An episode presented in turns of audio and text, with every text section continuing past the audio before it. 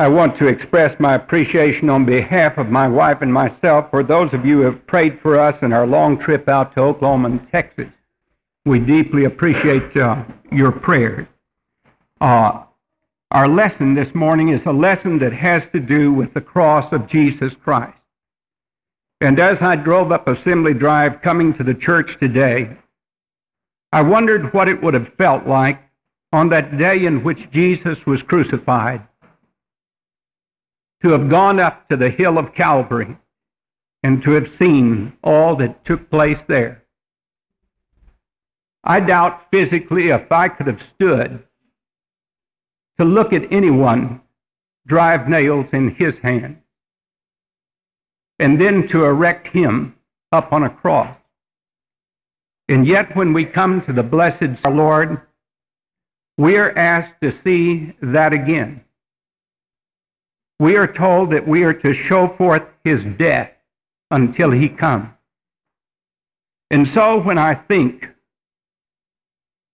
about the marks of the cross, and I placed in our bulletin today this lesson, I went back to the 24th chapter of Luke, which has always been so much in my own thinking, where those two disciples had walked in the way of Emmaus and where they were joined by that remarkable stranger who began to explain to them all the things that had taken place there. And they asked of him, Where were you on that day? And I've often thought of all the people on the earth to ask that question to. Surely that must have been one of the strangest questions ever asked. And yet, when they learned who that stranger was, what a difference in their lives, and how they ran back into the city of Jerusalem with their sad hearts, which had been so slow to learn, now being able to see what had happened for them at Calvary and then sharing with the others. But you will remember that when they had shared with the disciples, Thomas was not there. You will remember that Thomas was away. And Thomas was, I think, angry when they told him what had happened at Calvary and that they had seen Jesus risen from the dead and that he couldn't believe it. And so Thomas had said, Except I shall see with my own eyes the wounds in his hands, and except I shall thrust my hand into his side, I will not believe. And then Jesus appeared, and he appeared to Thomas also.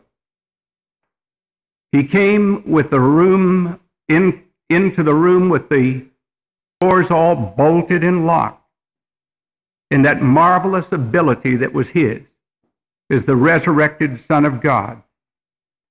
He said to them, See my hands and my feet, that it is I myself.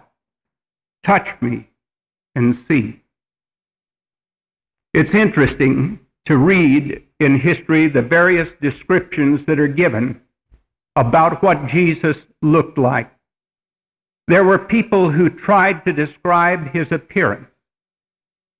And yet in the Gospels, we don't have a hint as to how tall he was. They never tell us the color of his hair. They give us no description of his physical appearance. And when he came to identify himself, he said, Look at my hand. Look at my side. And when I think about that, I think about the sacred symbols of communion and why it is we are commanded to observe. This death that he died on that cross until he comes again, because it humbles every single one of us. This was brought home to me recently when I listened to a sermon by a preacher who used to often come to Lake Junaluska, Dr. Reginald Mallett, whom some of you may have also heard. He used to come every summer to their great preaching conference there. He said that as a young man, that he would never forget the first sermon that he ever gave in a church. that a minister had been injured in an accident and had telephoned to him and asked if he could please come and take the service. It was a late appointment, but there was no other choice, and he had to go. And he said, he said to him, How will I reach the church? And the minister told him, It's easy. You catch the bus, and he told him the number of the bus to take. It was a little village out in the countryside, and he said the bus by the parish church. That's the established church. But he was going to a small Methodist church. He said, Get off the bus stop by the parish church. And he said, In the center of the village, there is a cross. Many of you who have been to Ireland, England, Scotland, and Wales will remember that in the villages, there is frequently a village cross that's put up there. In fact, many of the earliest pictures that I can recall of John Wesley preaching uh, is of uh, artist rendering of crowds of people gathered at the village cross listening to John Wesley preach. Well, the minister told him, get off the bus at the parish church.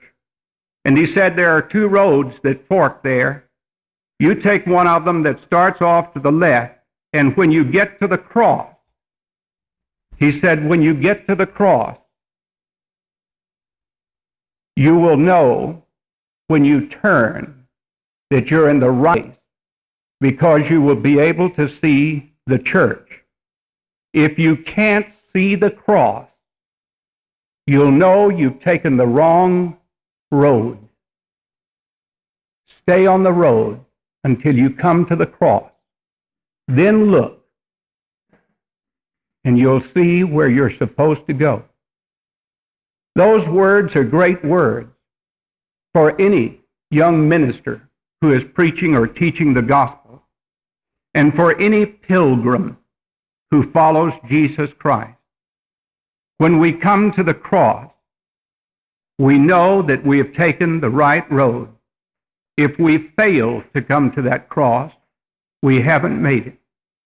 But when we do come to that cross, we know that we're in the right place and we can see where to go from there. That's why we're told to keep on coming to communion, to come to this representative of the cross, where the service of sin teaches us again of what our Savior has bought for us at Calvary. The Apostle Paul found himself glorying in that cross. You will remember that that was the hardest single thing for him when he was Saul of Tarsus, the bitter Pharisee, proud and haughty in his persecution of Christians. He would not accept the idea that the Messiah should have been crucified. But when he met him on the road to Damascus, the voice of Jesus had said to him, I will teach you what things you must suffer for my sake. And so Paul, as he was called after his conversion, went into the city of Damascus. And we are told that his first experience there, after he had testified to his conversion on the road to Damascus, was that people set about to kill him. And he was let down over the city walls in a basket often thought how helpless you would have felt dangling in a basket, being let down over a wall. And yet that's what happened to Paul. And this enormously gifted, great intellectual begins to surrender all of his gifts to the lordship of Jesus Christ.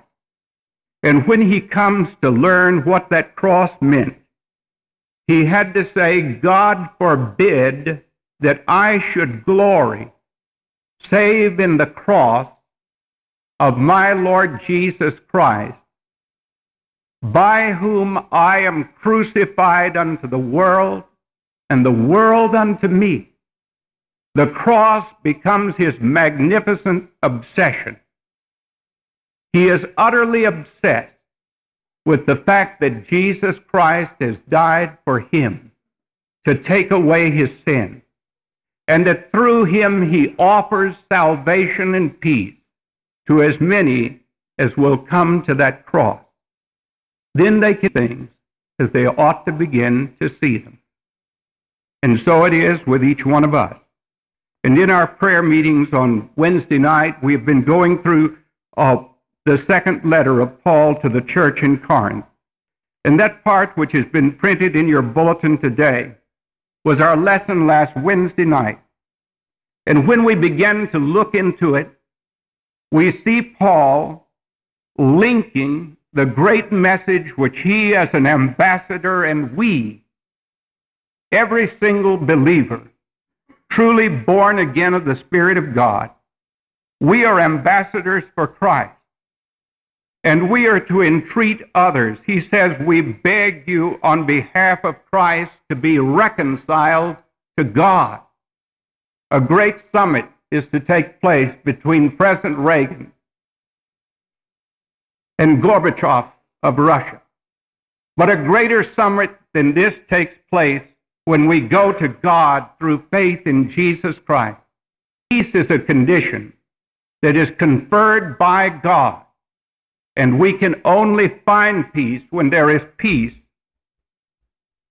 through faith in the Lord Jesus Christ when we are brought to him.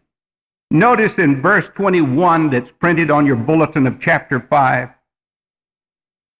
he made him who knew no sin to be sin on our behalf, that we might become the righteousness of God in him. Our righteousness is the righteousness which comes to us through what happened on that cross. Then working, notice the part from chapter 6 in 2 Corinthians, verse 1, and working together with him, we also urge you not to receive the grace of God in vain. Then he brings to us the message that gives us joy for such a day as this. At the acceptable time is the citation from Isaiah. I listened to you, and on the day of salvation I helped. Many a person has been converted who rightly came to church on Communion Sunday and realized that God's Son died, that their sins might be forgiven, and accepted that forgiveness and were released from sins which had haunted them down through the years. And if that's your case today, then today is the day of salvation for you. The Holy Spirit can work faith in your life so that you respond by accepting Jesus Christ now as your Savior and the gift of salvation through him. Then Paul goes on because his ministry had been challenged in Corinth saying that he gives no offense in anything in order that the ministry be not discredited, but in everything commending ourselves as servants of God in much endurance. That's patience. Then he groups together some of the things that are the mark cross in afflictions, in hardships, and distresses. A category of three things that he went through for the Lord. Then in verse 5, in beatings, in imprisonment and in tumult. That's when mobs had overwhelmed him, when he had been beaten and stoned. And if you want to see a catalog of those and you have your Bible, you can look into the 11th chapter of 2 Corinthians and see later on when he is pushed into a corner and he defends his apostolic authority. And he, he speaks of people who came in to draw away those whom he had been teaching the gospel. And he says, Are they Hebrews? So am I. Are they Israelites? So am I. Are they descendants of Abraham? So am I. Are they servants of Christ? I more so. In far more labors, in far more imprisonments, beaten times without number, often in danger of death. Five times I received from the Jews thirty lashes. They would sentence you to 40 lashes and omit one as an act of mercy. Five times I received from the Jews 39 lashes. His back must have been much scarred. Three times I was beaten with rods. Do you remember the old Liberty dimes? On the back of it, there were lictors. Those, that little branch. I used to think it was a shock of some kind of wheat. That's not wheat. Those are rods that are bound together. They were a sign uh, of judgment and punishment that was to be inflicted. And here is an indication of that. He was beaten by those rods three times. He was stoned. He was shipwrecked. He spent uh, time in the at sea, and a day and a night have I spent in the deep. I have been on frequent journeys, in dangers from rivers, in danger from robbers, in danger from my own countrymen, in danger from the Gentiles, in dangers in the city, in dangers in the wilderness, dangers on the sea, dangers among false brethren.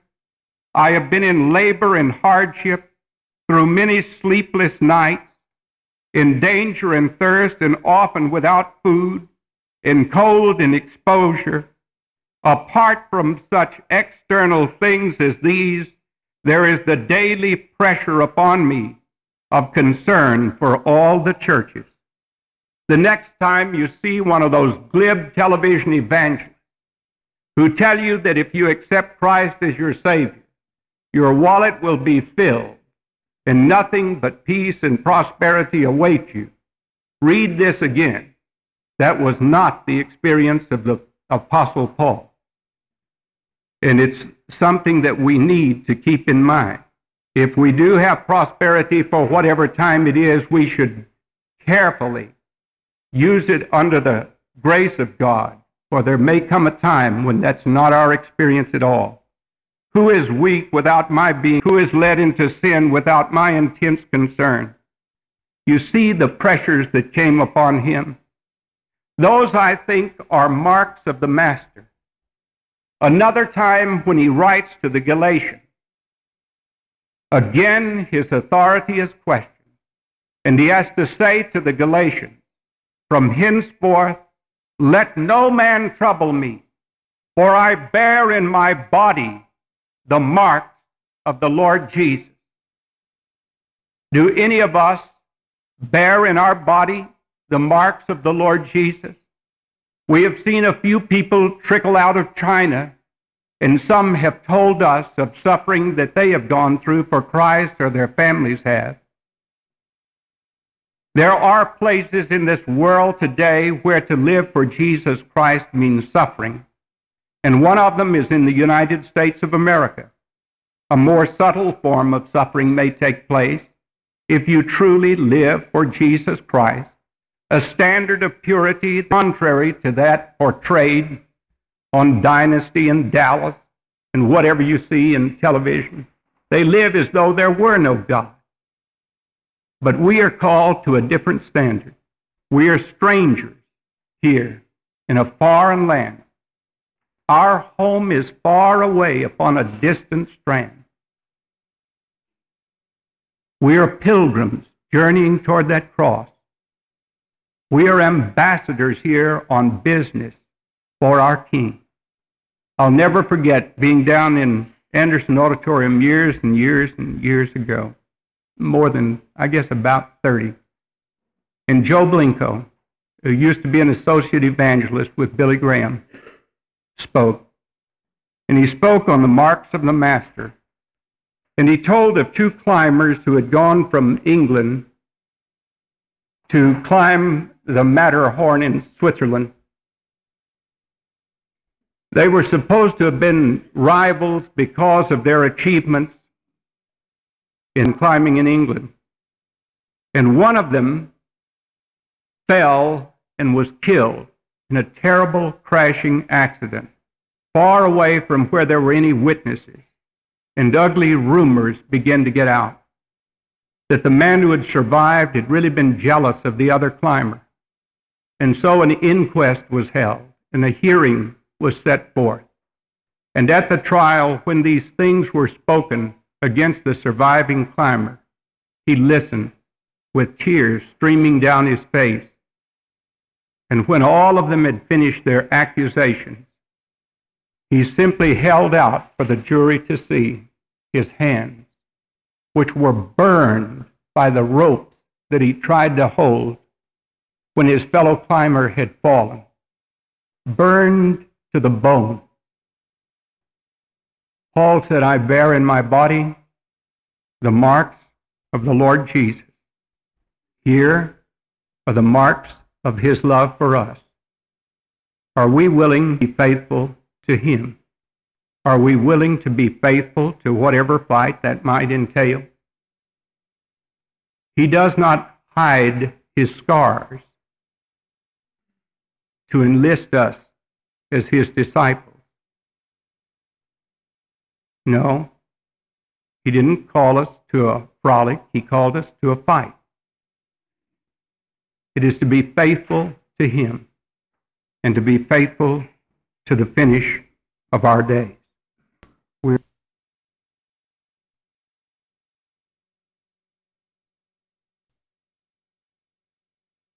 Let us pray.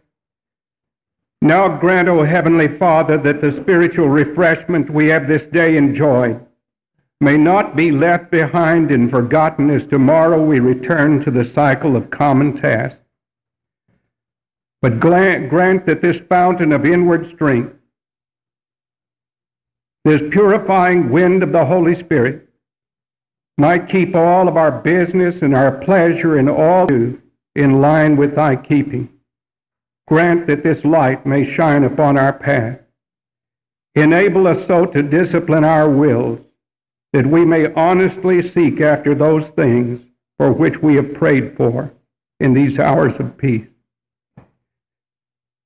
And seal to our hearts the precious memories of others who are with thee now in heaven. And now may the God of peace, who brought again from the dead our Lord Jesus Christ, that great shepherd of the sheep, through the blood of the everlasting covenant, make you perfect in every good work to do his will, working in you that which is well pleasing in his sight, to whom alone be all glory, honor, dominion, and power, now and forevermore.